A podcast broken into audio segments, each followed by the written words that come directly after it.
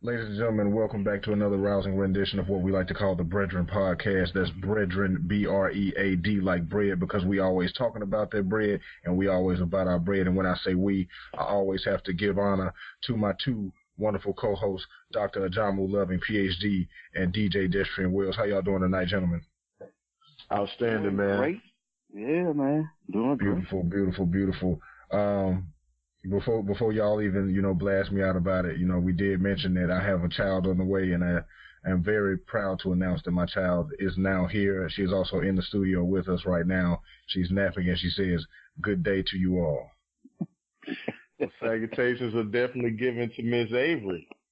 Yes, yes. Welcome to the world, young lady. Yes, yes, y'all, and we don't stop.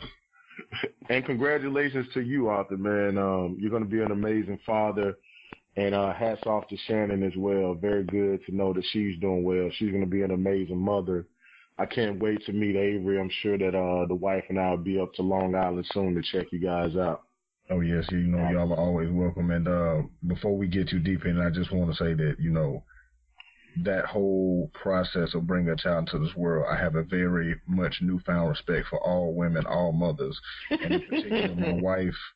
And um, you know, not to toot my own home, but I did a, I did a good job on my own, but my wife did an amazing job. So I definitely want to thank her for, you know, embarking on this journey and taking the bulk of the load, if you will. yeah. Well, I can, I can wholeheartedly promise you if I know Shannon like I think that I know Shannon, she's going to find a way to balance that load out for you over the next, uh, 18 some odd years. So the fact that Avery's in the studio with you right now does not surprise me. But uh it's gonna it's gonna be great, man. It's gonna be great. Yeah, I, I don't know what else is going to be said this evening, but I can tell you that uh thanking your wife might have been the smartest words um that will be said this evening. It's definitely gonna be in contention. I can promise you that. Oh yes, strategic moves to maintain the power circle and the strategic partnerships here within. Hey, good job, good job. it's part of it's part of the language of the contract. Compliments must be given, and uh, honor must be given at all times. But um, we definitely want to take the time to you know thank and appreciate everybody that's been supporting and listening to us and giving us feedback. We've heard great things so far, we promise to, you know, saying bring y'all better content and better quality, you know, as time goes on. And make sure that you are checking us out at anchor.fm slash breadren pod. That's anchor, A-N-C-H-O-R dot F-M slash B-R-E-A-D-R-E-N-P-O-D, Breadren Pod. And you can follow us on Instagram at Breadren Pod. Um, you can also find all three of us at our different social media outlets, uh, ajamuloving.com, destrianwellsconsulting.com, and mmbbgw.com. And that's how you can stay up to date with us. Um, but we're going to hop right into the topic tonight, you know, and, uh, as usual, we always like to start it off, uh, gentlemen, I am sipping on, you know, as usual, Woodford Reserve. I'll probably be on this until that bottle's gone. So that's what I foresee, but I, I'm sipping on Woodford Reserve. Uh, Dr. Loving, what are you on? Uh, you know, it's, it's, it's midweek, so I'm taking it light and doing the beer thing today, man. This is the, this nice, cool, crisp American lager. yes. yes, yes, yes, yes. Always a good choice. Uh, DJ, what are you on? Hey man, um, anything is possible. So uh, I'm over here with my standard drink. I have the uh, the Hennessy flowing. Yes, yes. Is it is it just regular Hennessy or Hennessy White again? No, we've uh we've uh we've filtered back to the uh the regular Hennessy. Uh we'll we'll save the Hennessy White for Dallas's birthday. Oh yes, a classic. An upcoming birthday for the young prince. Always welcome as usual. Let's embark on a wonderful conversation. Let's drop knowledge and game and let's talk about our bread. Cheers, gentlemen. Cheers to you, bro. All right, so this week we uh we wanted to we kind of alluded to it last week when we were talking about um, emotional intelligence, and you know, we kept reminding people that before you tap out, tap in, which is tapping into your emotional intelligence, so that you can become a better asset for yourself and for your organizations. And we kind of alluded to avoiding the box that is possible when you know when you encounter certain situations, especially in the corporate landscape, and also in the in the um, in your personal landscape. So we, um, you know, that's the topic that we're kind of going to kind of focus on. We'll branch off into some other things, but avoiding the box And uh, Dr. Loving, I want to start with you as far as uh, you know in a in a professional sense. What do you what do you deem? What is your definition of you know the so-called box? Um, and what does the phrase "avoiding the box" mean to you? Uh, that, uh, good question. All right. So for me, when I think about the box, I think about silo, um, antiquated sort of group thought that never really strives to do something different because you as a company, an institution, a group have been used to doing the same thing, right? And uh, there, there's some wise folks to talk about how if you do the same thing over and over, expecting a different result, then you are operating the operational definition in that case of insanity. And I think that um, if you are going to, if you're going to go new places and do new things, then you have to start to get outside of what has been comfortable or completely traditional or all of the things that you've been doing. Now that's not to say that everything that you've been doing needs to be completely abandoned. But at the same time, you have to be willing um, to try new things and willing to open your mind. And I think that's the most important part of it, opening your mind to new possibilities that you hadn't opened your mind to previously. And so when I think about getting out of the box, that's what it means to me. Most definitely. Um, DJ, in, in your in your opinion, what is you know what is that box and what does the phrase avoiding the box mean to you? Uh, because what what we're going to gear to is um, we were talking you know amongst ourselves and you know we're going to kind of correlate the imposter syndrome. And you know once you do that i want to i want to throw out some some titles to you all. But real quick before you start dr loving mentioned you know it's like group think and I want you to kind of speak towards, you know, from from leadership perspectives, how if the leader has been placed into a box by either the organization or themselves, how that affects that group think, and you know, kind of boxing the entire group in because they're trying to align, you know, their workers underneath them into that same box.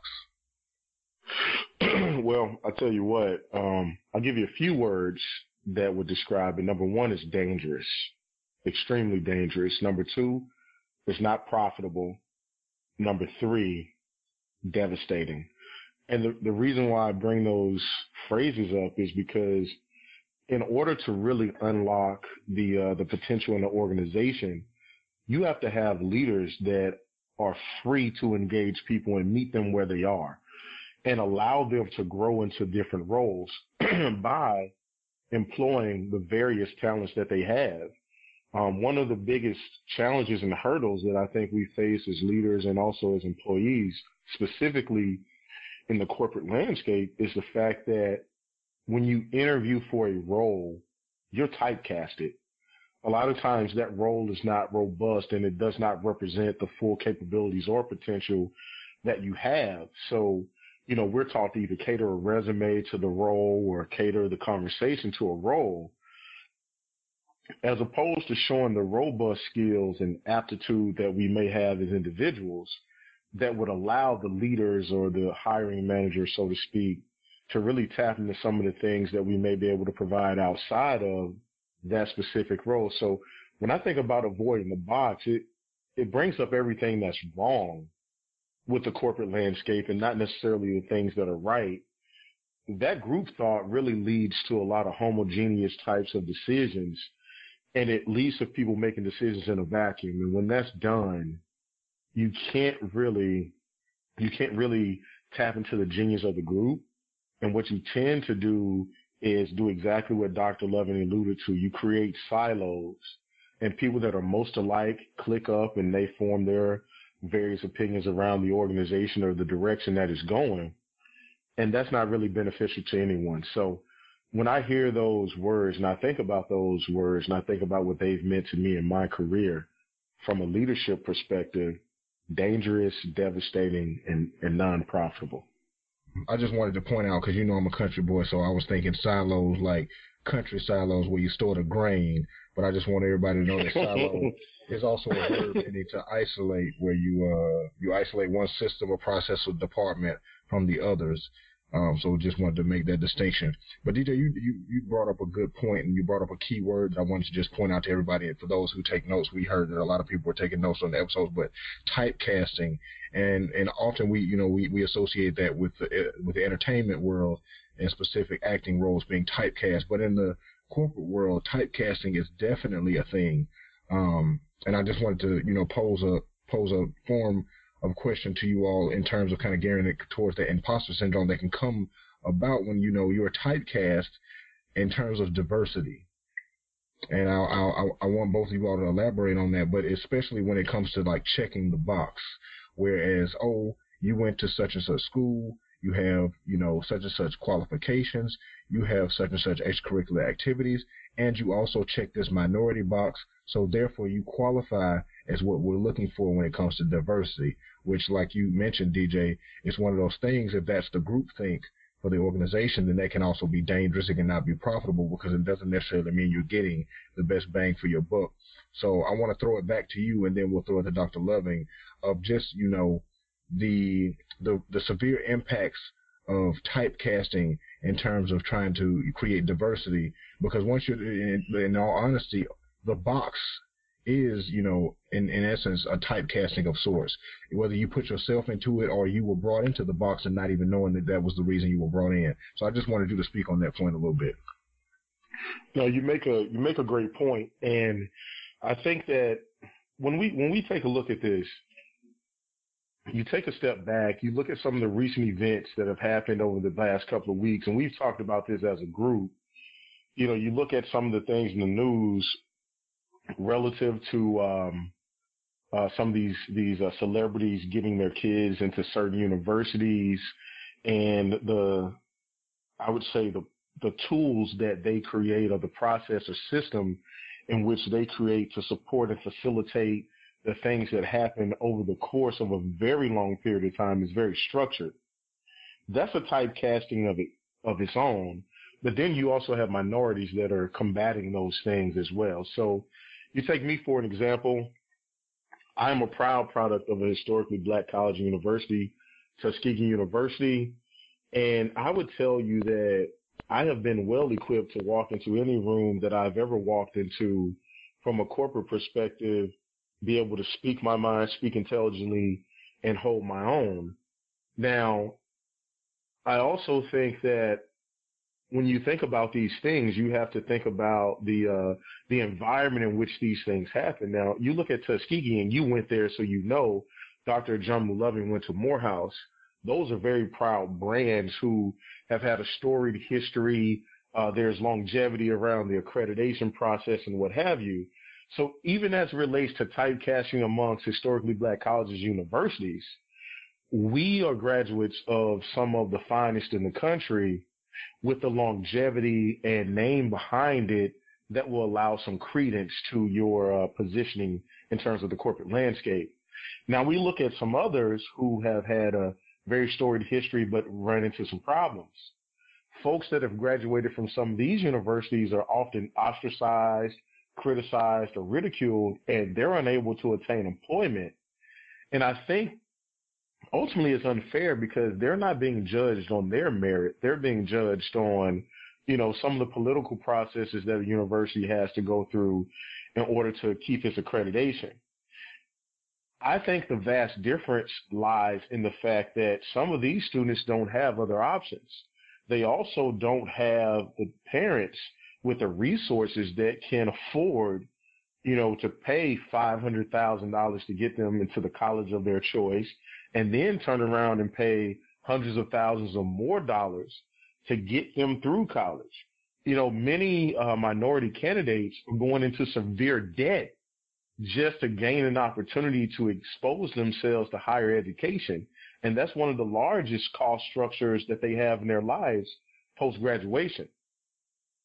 When you look at this system that's perpetuating this, you end up in a situation where uh, there was an article that I read that talks about the support that goes on over a lifetime.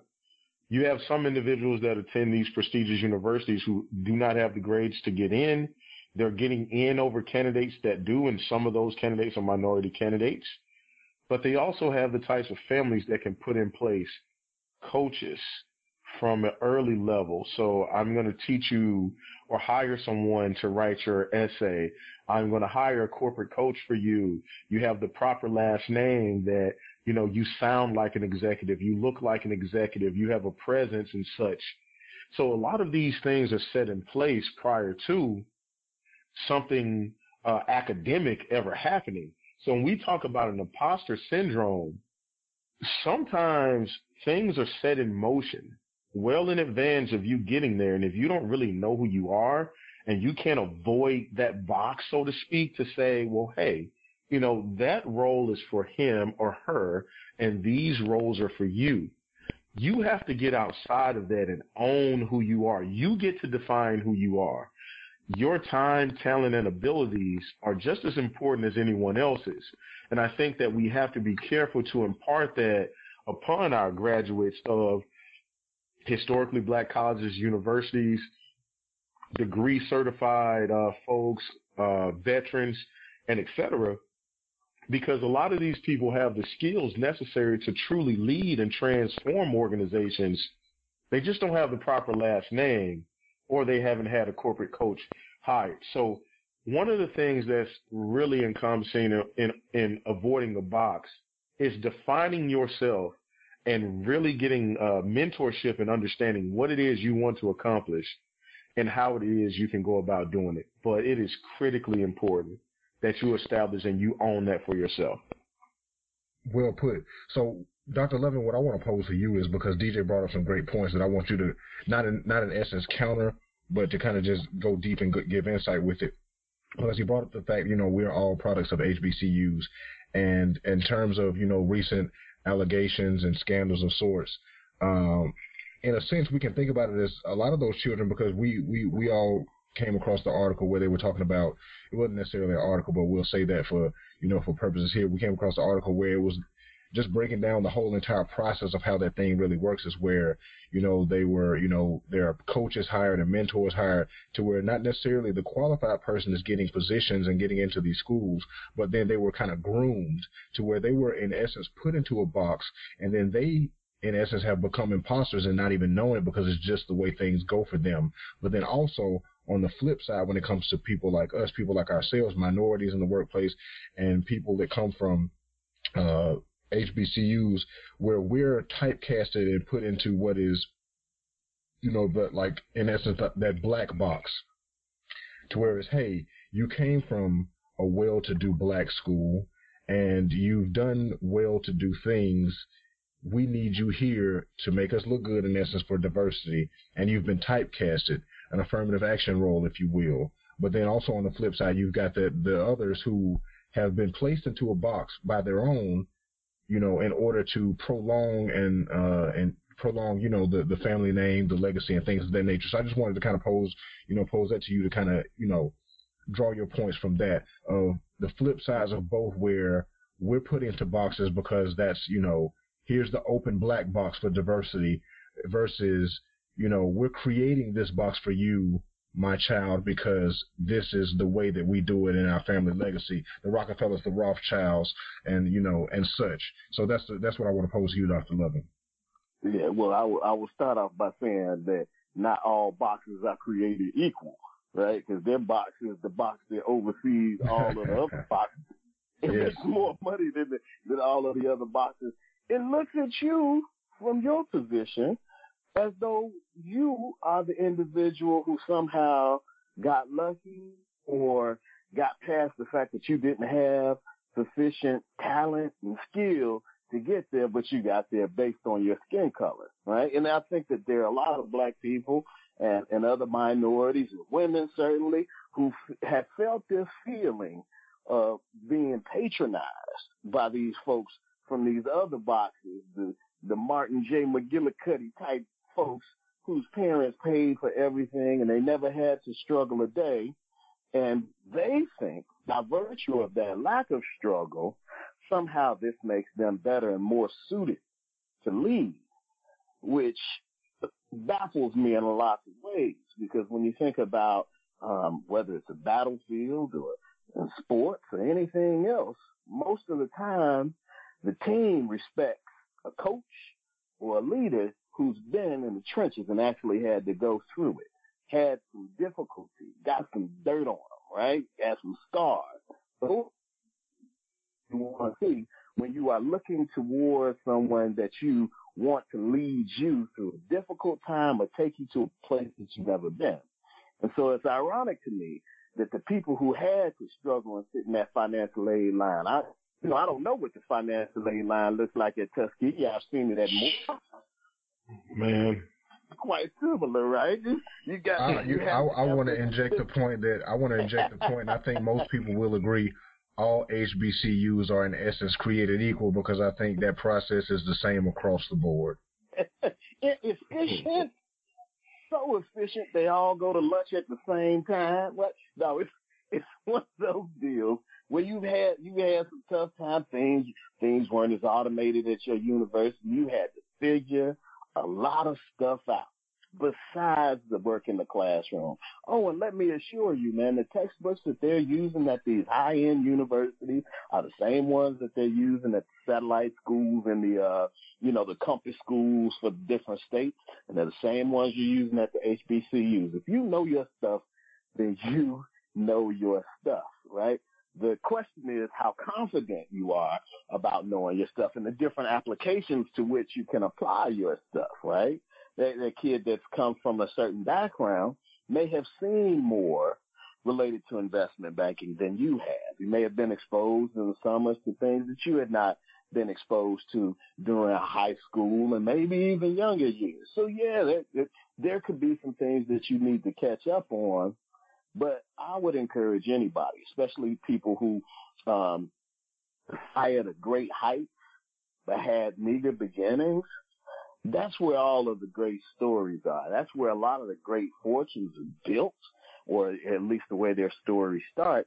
And so the importance of, of, uh, not getting in the box thinking is, is to recognize that because of your background, because of, you know, your skin color, the school you came from, there are people who seek to put you in a box that that's not consistent with the, the true level of ability that you have within you. And so what we're all trying to say here is that we want you to shine to the level you ought to shine, right? Put yourself in the positions that you, uh, that you deserve to be in by virtue of your talent, by virtue of your hard work, by virtue of how original you can be with your thought and how impactful those thoughts can be to create real productivity for the companies that you're working with and for, for yourself beyond that, right?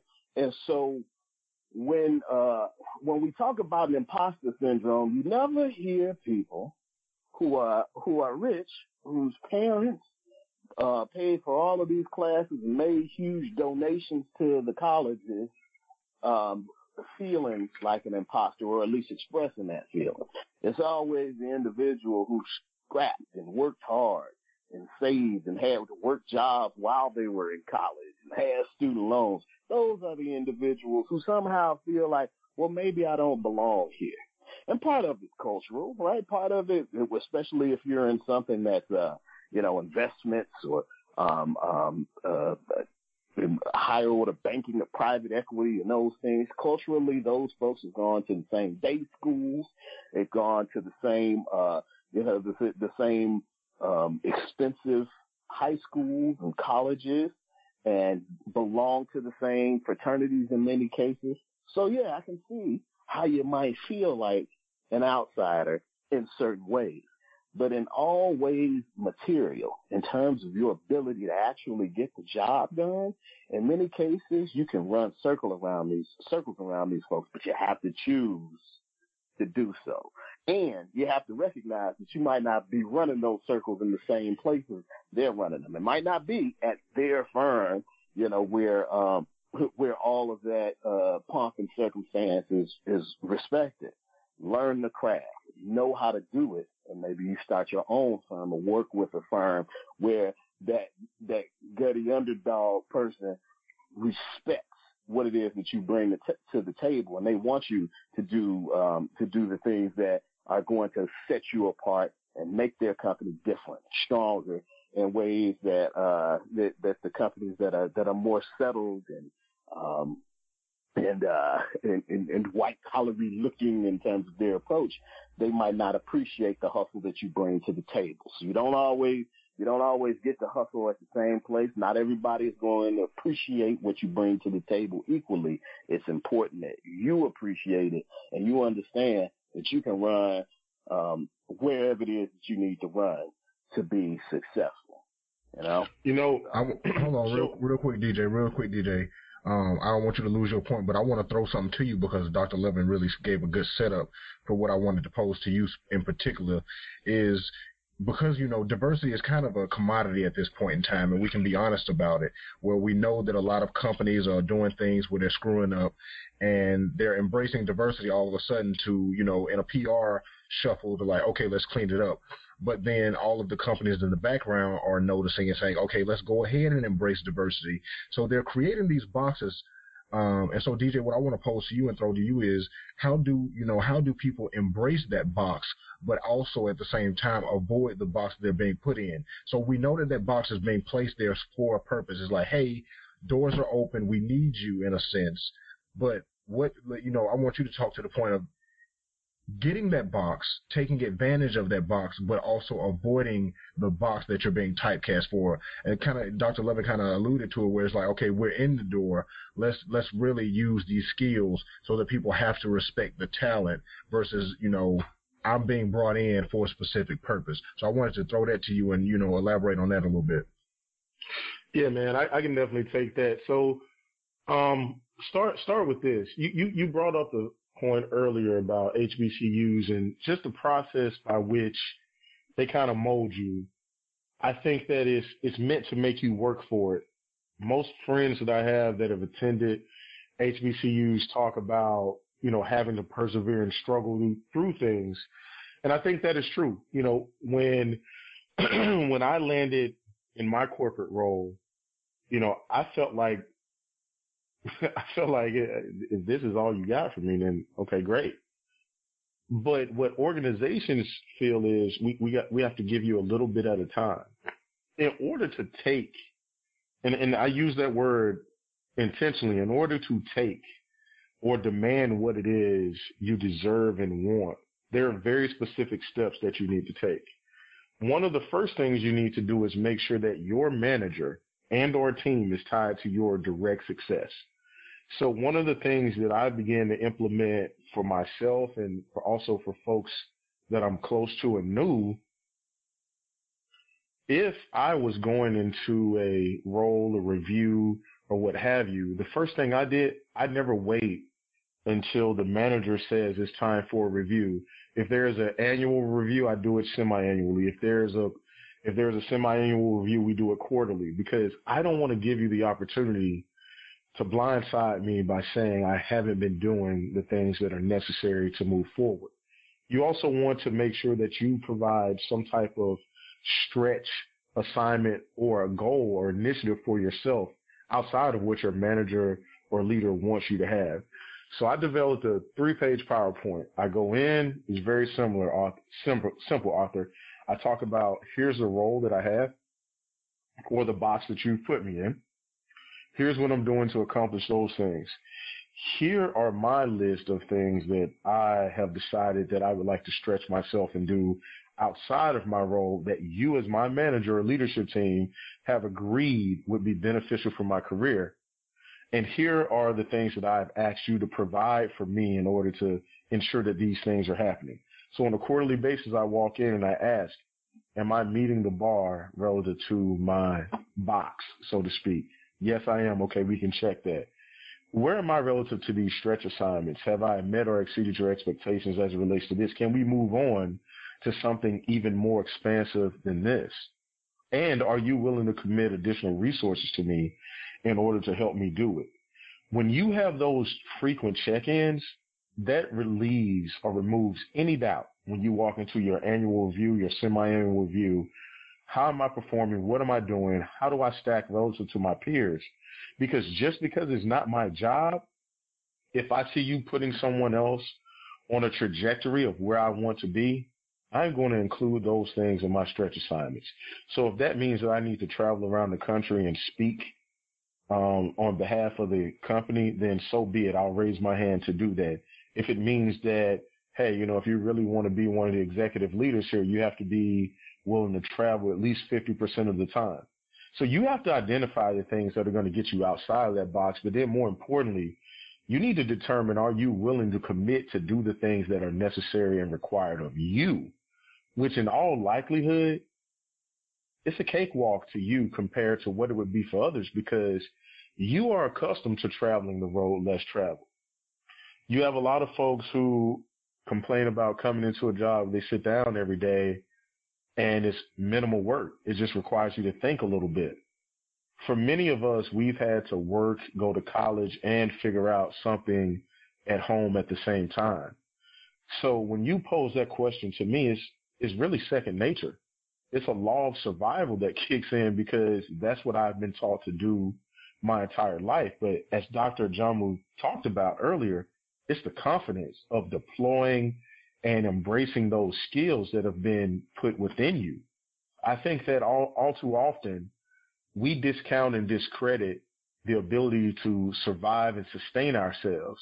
And that is the staying power that you need when you get into the corporate landscape because it's a mental grind. You're not out uh, in a hundred degree weather, you know, uh, putting down the pavement or the concrete, but you are in a hundred degree weather as it relates to your character, your uh, pedigree, your background, your, uh, you know, uh, basically all the things that make you you. That's the temperature that's turned up on you to evaluate who you are. And if you're not comfortable, you can melt in those situations. But I think that the the molding that we get from the universities that we attend and also from our support systems that typecasting should be something that we embrace because what it allows you to do is know the devil that you're dealing with, so to speak, or, you know, now that I know the rules of engagement, I can now exploit them. So if I know, hey, here's what I'm being given, I'm going to be evaluated on this level, I can easily take this role and expand it and use it for my benefit, not only for mine, but for the benefit of the organization. Because again, you have skills that your manager does not know about because you applied and were accepted into that specific role. And that's all they care about you doing. So is that. So definitely, uh, you know, Dr. Loving, I want to, I want to throw it to you under what DJ just said because he, he you know, we kind of, he talked about embracing that box, but I want you to kind of go into we're talking about this box, and the box has four sides, and boxes can be all different sizes because we can have a very specific box that says you have to hit all of these points to be typecast and put into this particular box, or we can have this very broad box to where we can put a couple of people in this box because you know you only have to hit one or two qualifications. But I want you to kind of speak to the pressure of the box, depending on what that box is, because you can have that box that just simply says, you know, we need this, this, and this. And a lot of people can fit into that box and be, you know, what we're what we're saying can be typecast to that role. But once you're into that box and you've embraced that box, like DJ said, you know the rules of engagement now. Speak to the pressures of that box and, you know, overcoming those pressures to do what DJ said and kind of escape out of that box where we're talking about avoiding it. But just talk about the pressures of said box and and I think this is a, an important sort of direction to go to, right? Because uh, a lot of times when you're hired, uh, it's uh, done it. We have achieved diversity, and if you're a person who has a degree and you have the ability to um, label as one, then now they can say we've not just achieved diversity at all. And then what happens is the, uh, the as you mentioned, of the box, right? People say, well, this is how we've done things here in the past when you try to press to change something, right? When you start talking about at Tuskegee, right? Well, typically we, we go to, uh, we go to these big state schools and we go to we we go to Dartmouth and we go to these Ivies and, and that's where we go. That's typically what we've done. And the pressure is for you to say, oh, what you've done is good. Let's continue to do that. And there's nothing they like more than for the new black person to say that their old po- policies and procedures lived up to something that was okay in terms of creating diversity, right? If it, if you co-sign it, it's all good, right? And so the problem is there is that that pressure that exists within the corporation, that inertia that companies have in terms of wanting to be like they are, that can start to affect you if you let it. You start thinking, well, maybe I need to learn how to play golf better.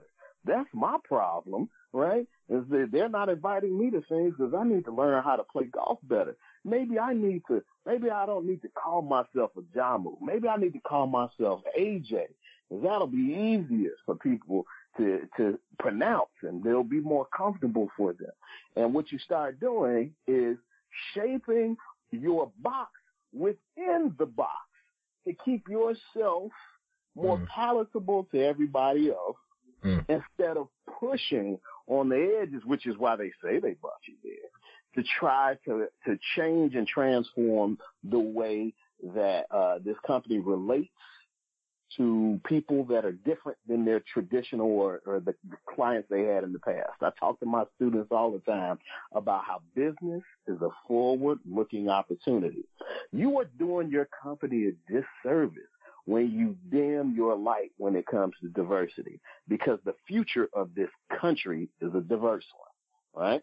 And so the future clients of any successful company eh, of the future are going, it's going to have to be able to serve those needs of diverse people, right? So the ability to see that, uh, um, a shirt with a big black circle face on it with bright red lips is something that could easily be seen as offensive to black folks is one thing, because I think we can all see it. But to feel empowered enough to say something is another. And so part of that is on the corporation, right? But also part of it is on you, because you don't want to. You, one of the most disappointing things that I saw from a person that I admire was the individual talking about how we can't be ourselves. We can't afford to push against things that we think are wrong and just lean just on integrity because it's too expensive and you could end up putting yourself in a place where you don't get paid anymore. Right? There are things that are more important than money. And if you push the integrity in the right type of way, you can still get paid in other ways. But what you can't get back is those times that you lost where you swallowed your pride and sat there like a gump where you did things that you know were wrong. You're going to have to live with that forever. Okay? And so it's important to me. I always say people are more important than things. Your integrity, your values, the things that actually shape you are more important than the company that you work for and the stuff that you're doing. Let your effort be a reflection of those values. Let the what your voice be a reflection of what you think is right. Okay? And let your your let that effort lead you to get to, to um, acquiring the type of skills necessary so that you'll be valuable no matter what. But if they don't, if, if they disagree with with your with your approach in terms of the culture of the company, then maybe that company is not the one for you, right? That's okay. Things change. You've gained a very useful experience and you'll have that next opportunity around the bend. But when you start compromising your integrity and you start folding yourself into some cartoonishly sad percentage of who you ought to be, man, that, the, the therapeutic expense associated with building yourself back up has got to be enormous anyway, if, if, not impossible to, to, to accomplish. All right. So the stakes, in my opinion, are high, right? You only get one, one you. And so you need to be able to, you need to be able to, to look at yourself in the mirror at the end of the day and say, man, I gave my best to try to accomplish a lot on behalf of this company for myself to represent all of the people who sold into me throughout my life and do things in a way that we can all be proud of, right? Even if you ain't feeling the happiest about the results and you didn't get the money out of it that you wanted, you can still look back on what you did with some with some pride and respect for yourself. Whereas if you do things the other way, you might have a ton of money and find that that reflection in the mirror difficult to look at because you're ashamed of yourself. Or even worse, you don't even recognize who that person is because you've allowed the environment to distort you and deform you to such a degree that you just become some Quasimodo type monster figuratively, right? In terms of how you live your life and how you express yourself. So no, I mean, I love the way I love the way I love the way Dr. Loving always, you know, really throws in his slogan in the in the most, you know, affluent, per, um, persistent way. Is you know, it, it flows into conversations, people over things that's you know, is it's it's almost you know, honestly, the a tagline and a motto for the show. Um, but we're gonna definitely you brought up you brought up some several points that we're going to definitely dive really deep into in the after show. So I just definitely want to remind people that, you know, that's an opportunity where we really get personal with the topic. You know, we focus a lot on, you know, the business and the, the, the business and the corporate aspects, you know, in the main show, but the after show is where we really take it to a personal level and get really real with it. You know, like, like the real world to say, when people stop being polite and things start getting real, real world, whatever city you in. Um, but DJ, we're to take this time to, you know, go ahead because you wanted to bring up some, some, some systemic issues when it comes to avoiding the box. So I'll let you close it out with that, and then Dr. Loving, you uh, you'll give your closing remarks right after DJ. Yeah, man. So, you know, like you said, we we can dive much deeper into this in the after show, but this is a systemic issue at its core. When you when you look at the landscape and the environment in which we're operating in, I am from I am from Selma, Alabama, not far from where you grew up, Arthur. And I personally know families that have been impacted by zoning and districts and where your kids can go to school. And I know people that have been arrested and jailed for simply having their child go to school in a better school district five miles from where they live. And when you take a look at, you know, folks setting up basically entire teams to give their kids a better opportunity at being successful. We have a systemic issue that on one hand, while we're seeing the, the chickens kind of come home to roost recently, we have, we have one set of rules that apply to some folks that say, Hey, you know what? You got to give your child every opportunity you can to be successful in if that means creating a team for them and making sure that they get the best opportunities, by all means do it. And those teams are in place for them from birth, in many cases, throughout their integration into the corporate landscape. There are no penalties for that for the most part.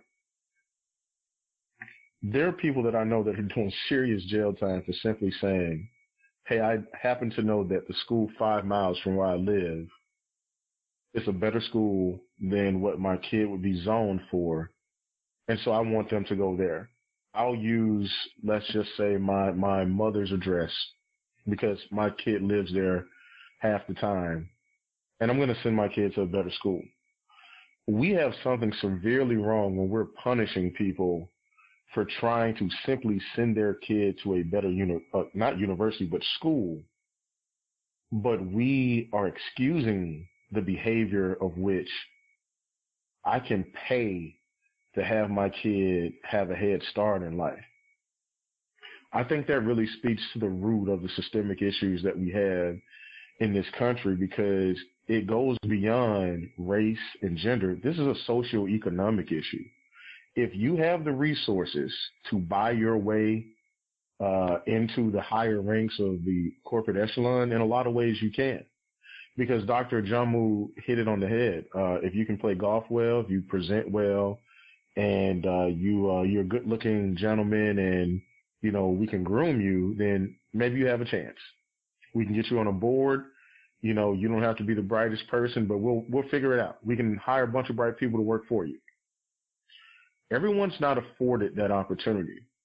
So we really have to look at things from a systemic standpoint and realize that the socioeconomics really have a lot to do with where you either end up going to school because it's based on where you live. And then it also impacts your ability to afford certain types of education. And I think that the, the other issue is he talked about it earlier, confidence. And while that may not seem like a systemic issue, the media makes sure that you know that certain groups of folks are less than based on their socioeconomic status. And that directly impacts their confidence and the ability to go out and perform. So we have a lot of work to do in terms of overcoming a lot of the negative images and the systemic processes that are out there to help, you know, boys and girls who look like us understand the full opportunity that's in front of them. I'm firmly committed to doing it, and I appreciate the both of you for taking time to give this topic some attention tonight. So thank you.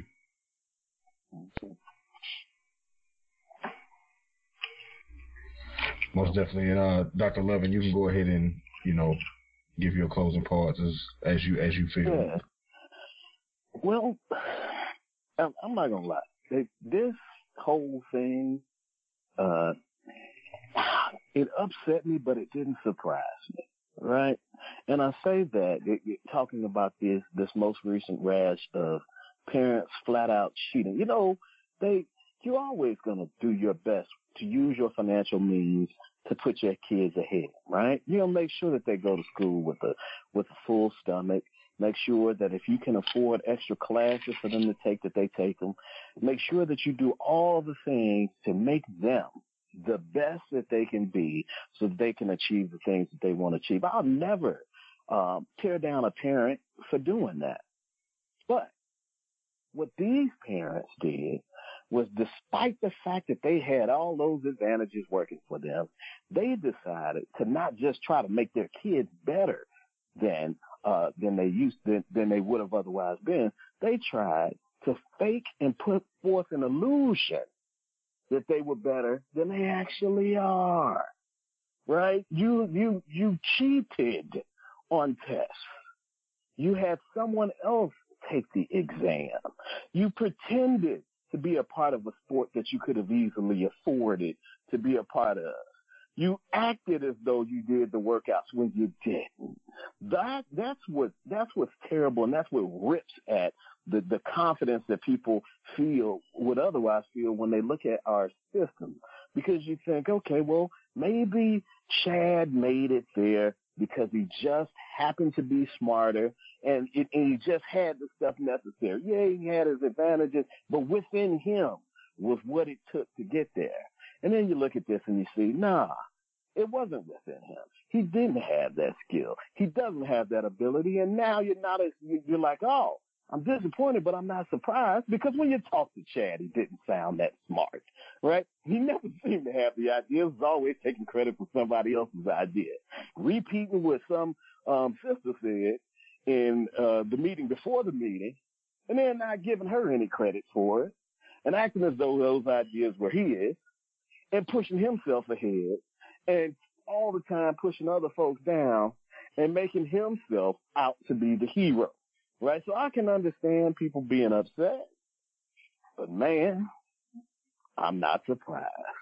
Right? It's one of those disappointing things that you see. Wow, where what are the limits to where you will go when you already have it all.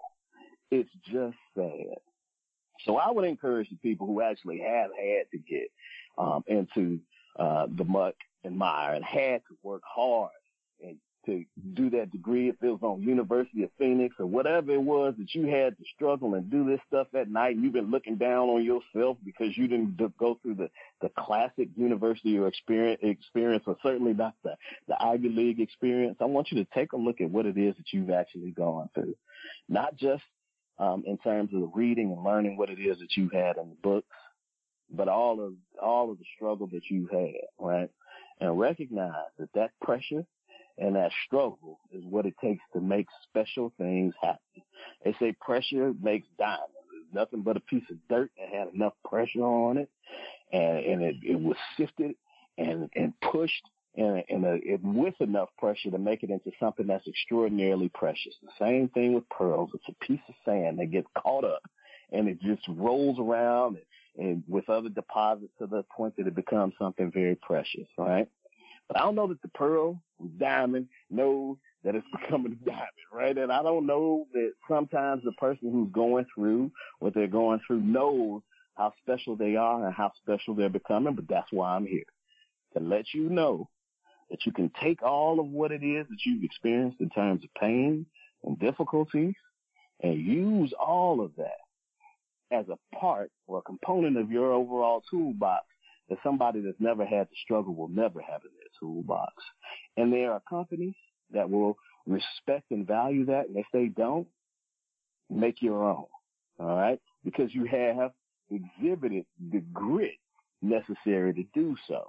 So keep trucking, keep working hard, keep saving that bread, and keep listening to us. We'll be uh we'll be sure to try to give you as much um positivity, guidance, and light as we can as we can uh give and you can handle. And uh man, that's all I've got. Powerful insight and opinion from both of you gentlemen as usual. Um so I'll give my final thoughts as usual. Um, remember to define yourself that's step number one that we're to deem as step number one is to avoiding the box. But, you know, also remember that uh, while you're avoiding the box, there is your opportunity to embrace the box. But once you embrace the box, don't let the pressure of said box, you know, let you lose sight of yourself. So always remind yourself of who you are after you define yourself. And if you've accepted that typecasted role, remember to take that take that opportunity to either broaden that box or break that box wide open. And um, you know, as usual, you can follow us on Instagram at Breadren Pod. That's B R E A D R E N bread like we bite our bread and we talk about our bread because we always about our bread. You can follow all of us on our social media via our websites, com for my good brother DJ, uh, AJamuLoving.com for the good brother Dr. Ajamu Loving, PhD. And uh, as always, stay tuned for the after show where we'll dive a little bit deeper into this on a personal level. So thank you for listening, and uh, we love y'all.